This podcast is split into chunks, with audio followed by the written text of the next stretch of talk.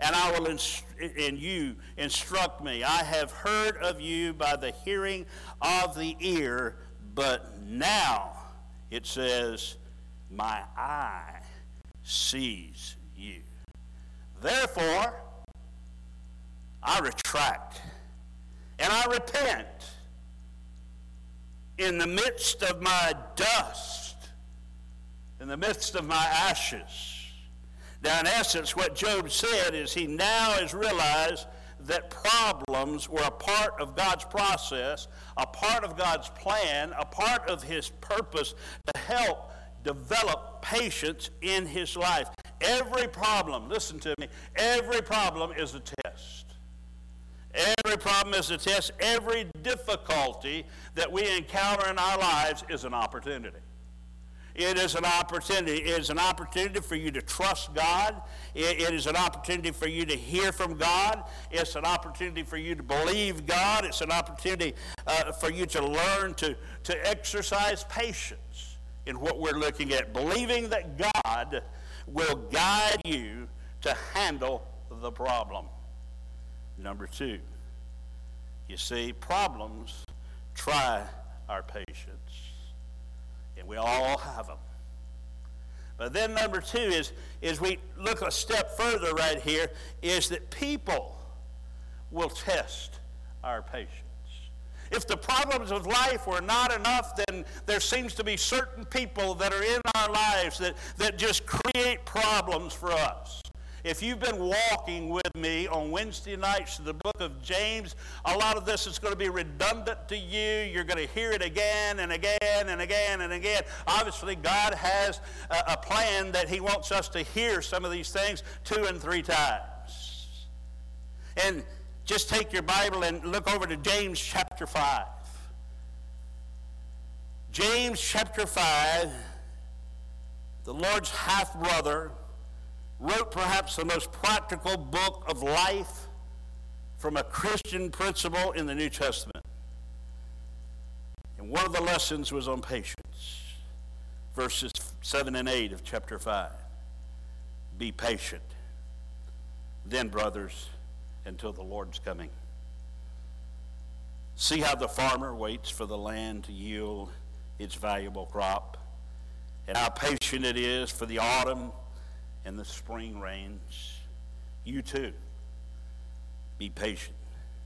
Stand firm because the Lord's coming is near. The Lord's coming is near. It's interesting that James illustrates patience right here by giving us the picture of a Palestinian farmer. A Palestinian farmer had to wait two different seasons two different seasons of rains, or else they could starve to death. Hurry up and wait. Had to be patient, you see. They had to wait on the autumn rains. That's what he's saying right there. The autumn rains, which, which makes then the planting and makes uh, uh, of the seed much easier and the germination of the seed possible. But then they had to wait, it says, until the spring rains also to harvest so that the maximum amount of grain could be reaped. So this Palestinian farmer realized that unless God's process was followed, there would be no harvest. That's why it's key in our lives that you and I follow God's plan, His process. If we want a harvest to come, in this case, if we want patience, patience to wait, and we want the Holy Spirit of God to produce that in and through us, what is true of plants, you see, is also true of people. Impatience is when we decide to take matters in our own hands. We don't want to wait, we want it now. And you try to rush the harvest by, uh, uh, and you wind up ruining the whole harvest instead. When you do, you wind up taking the wrong job, if that's where you're seeking. You wind up maybe marrying the wrong person. You make the wrong decision. The Greek word for patience is a combination of two Greek words, makro, which means long or slow. The other is thumia, where we get the word thermos. And then thermal, which means, in this case, anger. Now, patience, you see, literally what it's saying, long tempered instead of being short tempered. In other words, patience is the ability to slow the anger rather than being quick to anger. I read where someone said patience is the ability to idle your motor when you feel like stripping the gears.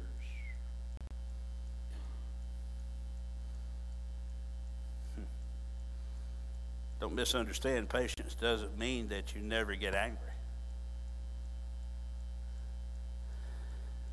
Sometimes you have a right to get angry. Patience simply means you're slow to anger, but it also means you're quick to get rid of it. Too often, it's just the opposite problem. We're quick to get angry and slow to get rid of it.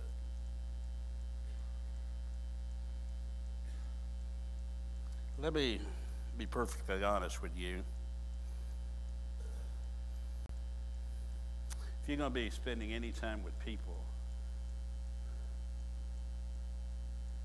there are going to be problems. I hear of preachers making this statement.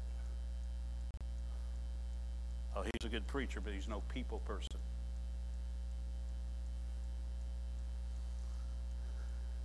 I question that man's call.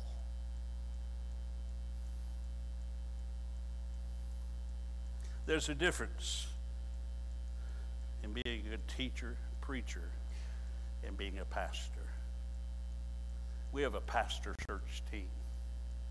You, granted, you want him to teach, you want him to preach, but you better find a guy that loves people, loves God, and loves people, because it's he's in the people business. And he's going to have these issues to come his way every day and it's going to try his his patience. Try his patience. It's going to be tested fact the people you love the most will test your patience the worst if you've ever been married more than three days, you know what I'm talking about. Amen? The person I'm most impatient with is sitting on the front row staring at me right now. My wife. Sometimes I have to remind myself of what the Bible says. 1 Corinthians 13 4. Love is patient. if you have difficult people in your life and you, ha- you have to deal with them, you see, and your patience is key. And the key is love them. Hard to, to love somebody and be impatient with them, isn't it?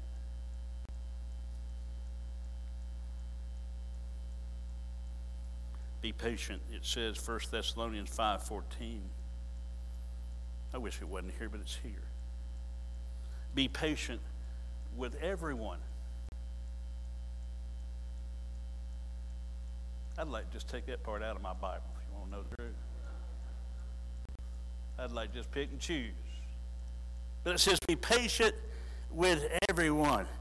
You see, if God, if we're filled with the Spirit, if God is in control of our lives, the reality is there'll be these people, there'll be these problems. And I'm going to tell you, in and of yourself and in your flesh, you'll fall flat on your face every time you won't show His love. But if you allow the person and the power and the presence of the Holy Spirit who lives in your heart, if you're a believer in the Lord Jesus Christ, He'll produce that patience. Problems try our patience. People test our patience. Number three, persistence will toughen our patience. To put it another way, the reason why God allows difficult people and demanding problems to come into our lives is that so that we can grow in our faith. We can grow in our faith and we can become complete, it says, become mature, become like the Lord. James said earlier in chapter 1, verses 3 and 4. It says, the testing of your faith produces patience, but let patience, let that patience have its perfect work, that you may be perfect and complete and lack nothing. The word complete there, that word mature right there, that is a faith building exercise. And so you finally get to the point thank you, God, for this problem. Thank you, God, for that difficult person. Thank you, Lord, for this experience because you have taught me a mighty lesson right here to love everybody and be patient with everybody. When we get impatient, we're really saying to God, I want you on my time, timetable. I want you to do things according to my clock. I want you to do things according to my calendar and not want to wait on Him. You know why patience is so difficult? I just said it. Waiting.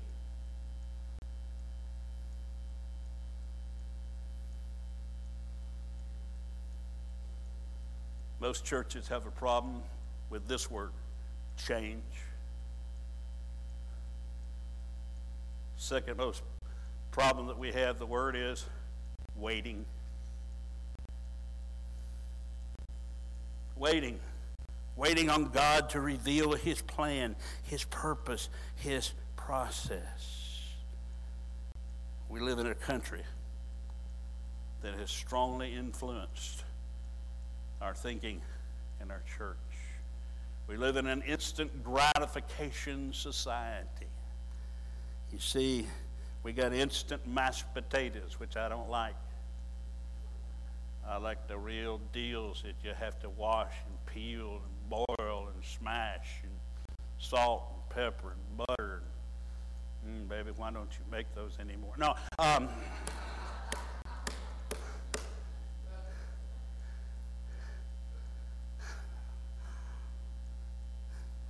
shut up. I won't never get them again. I'll never get them again. What about, uh, how many of you just praise Jesus for frozen dinners? Okay.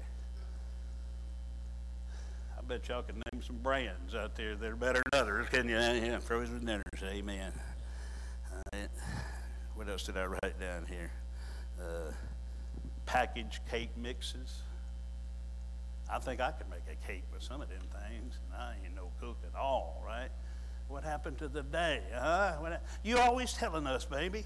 You me and the kids and the grandkids. I used to make homemade cakes. I'm, hurry up and wait. We didn't tell you what kinds we like yesterday. Did you hear us? I like chocolate. I like strawberry. I like. Did you hear all that yesterday? Just, just saying. Just saying. I'm helping. I'm helping you here a little bit, all right? All right, be honest. Wouldn't you rather do just about anything than wait? Hmm. Here's a survey. Listen to this survey by the Associated Press. While waiting in line in an office or store, most people take an average of 17 minutes to lose their patience. On hold on the phone, most people lose their patience in nine minutes. Women lost their patience after waiting in line for about 18 minutes. Men lost theirs after 15 minutes. People with lower income and less education and more, are more patient than those with a college education and a high income. People who live in the suburbs are more patient than those who live in the city. Now, I don't put a lot of stock in surveys, but I kind of took that to heart as I read that there. We need to learn to be more like God uh, and where, where, where, how He's created us. Society is not the blame. Where we live is not the blame. Problems are going to be there. People are going to be there. God wants us to grow in our faith, and we need to learn to be more like Him, a God that knows how to wait. Do you know the reason why the world is still here? With all of its evil, with all of its sin, with all of its rebellion, with all of its godliness, uh, godlessness, it's not because God's powerless. It's not because you see God is passive. It is because God is patient. God is patient with us. He wants to wait just a little longer so that more people can come to know Him as their personal Savior and Lord. And I want to close with maybe the most beautiful verse in the Bible about patience. The Lord isn't really being slow about His promise to return, as some people think. No, He's being patient for your sake. He does not want anyone to perish, so he's giving more time for everyone to repent. 2 Peter 3 9. You see, if God had lost his patience with us as sinners, we'd all be doomed. Bow your head with me for just a few moments and let me just speak to you with no one looking around.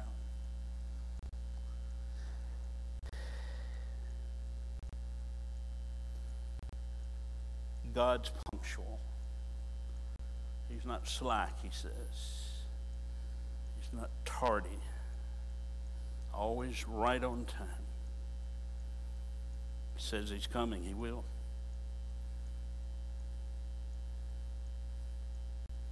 It says he's coming swiftly.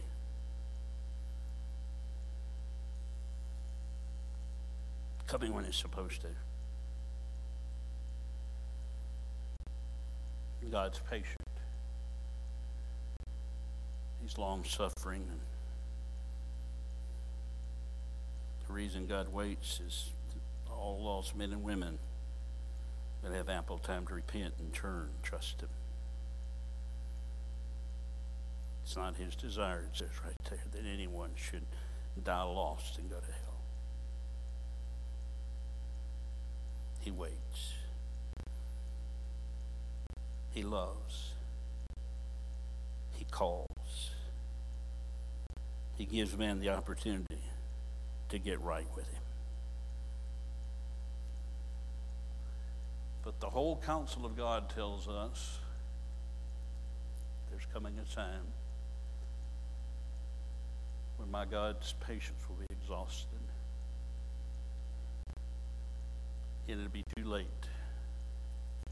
if there is a devil's hell. But right now in this service, God has promised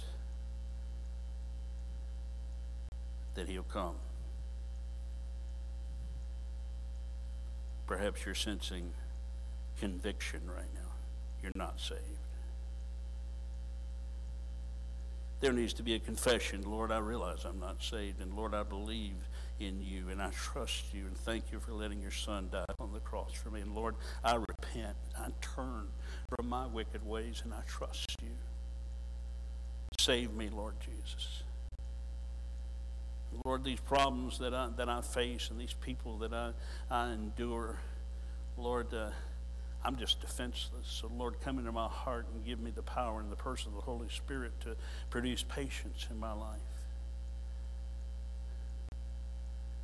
With all that in mind, I want us as a church right now.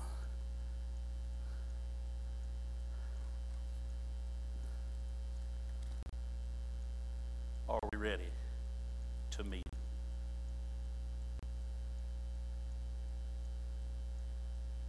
Trust Him, to be saved, to recommit our lives to Him, to be obedient. Lord, you speak.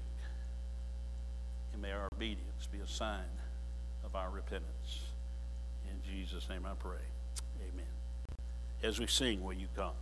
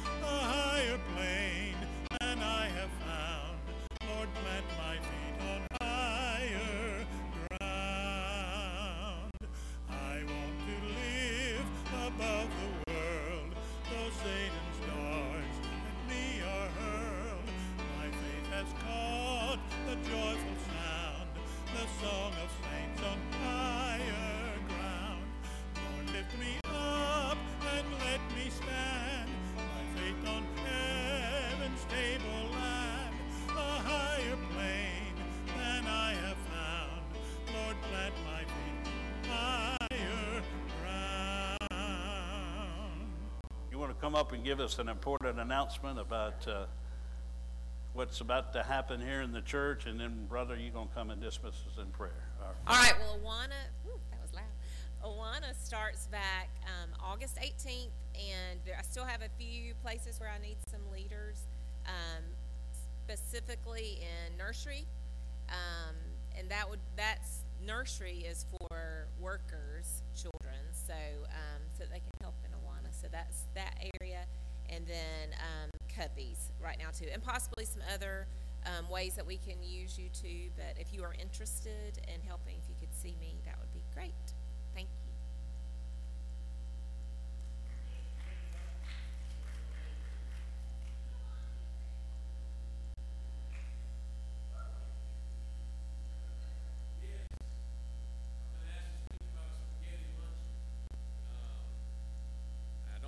Much about spaghetti other than I like to eat it. Um, but does, is there someone from the women of worship class that wants to share anything?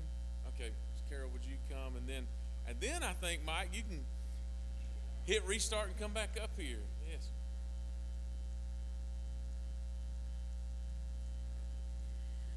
Um, I know many of you did not sign up, but lucky for you, we knew you would be here this morning, so we are ready for you to come on and eat with us, whether you signed up or not. We know we had a short life on that sign up sheet, so if you forgot, no worries. If you're visiting, especially, we want to welcome you to come join us. $5 a plate. We have gluten free, wheat, and regular noodles. We have chicken, just all kinds of deliciousness in there. Um, if you write a check, if you'll make it out to Relay for Life. However, if you've already written it to Northside, we'll figure that out. Don't tear it up and start over. Um, am I forgetting something? Oh, it is for Relay for Life. Um, we decided as a Sunday school class to put some feet to our prayers and help out with cancer research, cancer um, just everything cancer that Relay for Life supports. They offer transportation to patients to get to their doctors and to their treatments. They don't just do research. So, um, this is one way that we can do that um, and love on all of our friends and family who have experienced this this tragedy. And so we hope you will join us. $5 is the minimum. Feel free to go over, way over, if you want to. Uh, Relay for Life, if you want to join us, is August 10th, 4 to 10 at the fairgrounds. So we'd love to have you join our team or anybody else's team for that matter, because it all goes to a good cause. So join us for lunch, and Mr. Mike is going to say the blessing when he um, dismisses us in prayer, when you have that opportunity.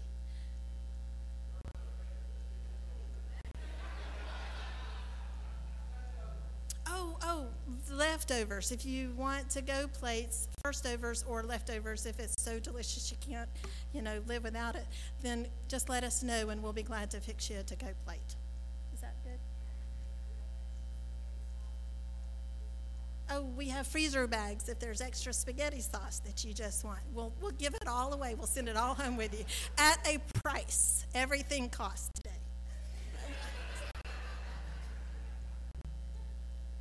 I'm sorry, y'all, I'm just being me.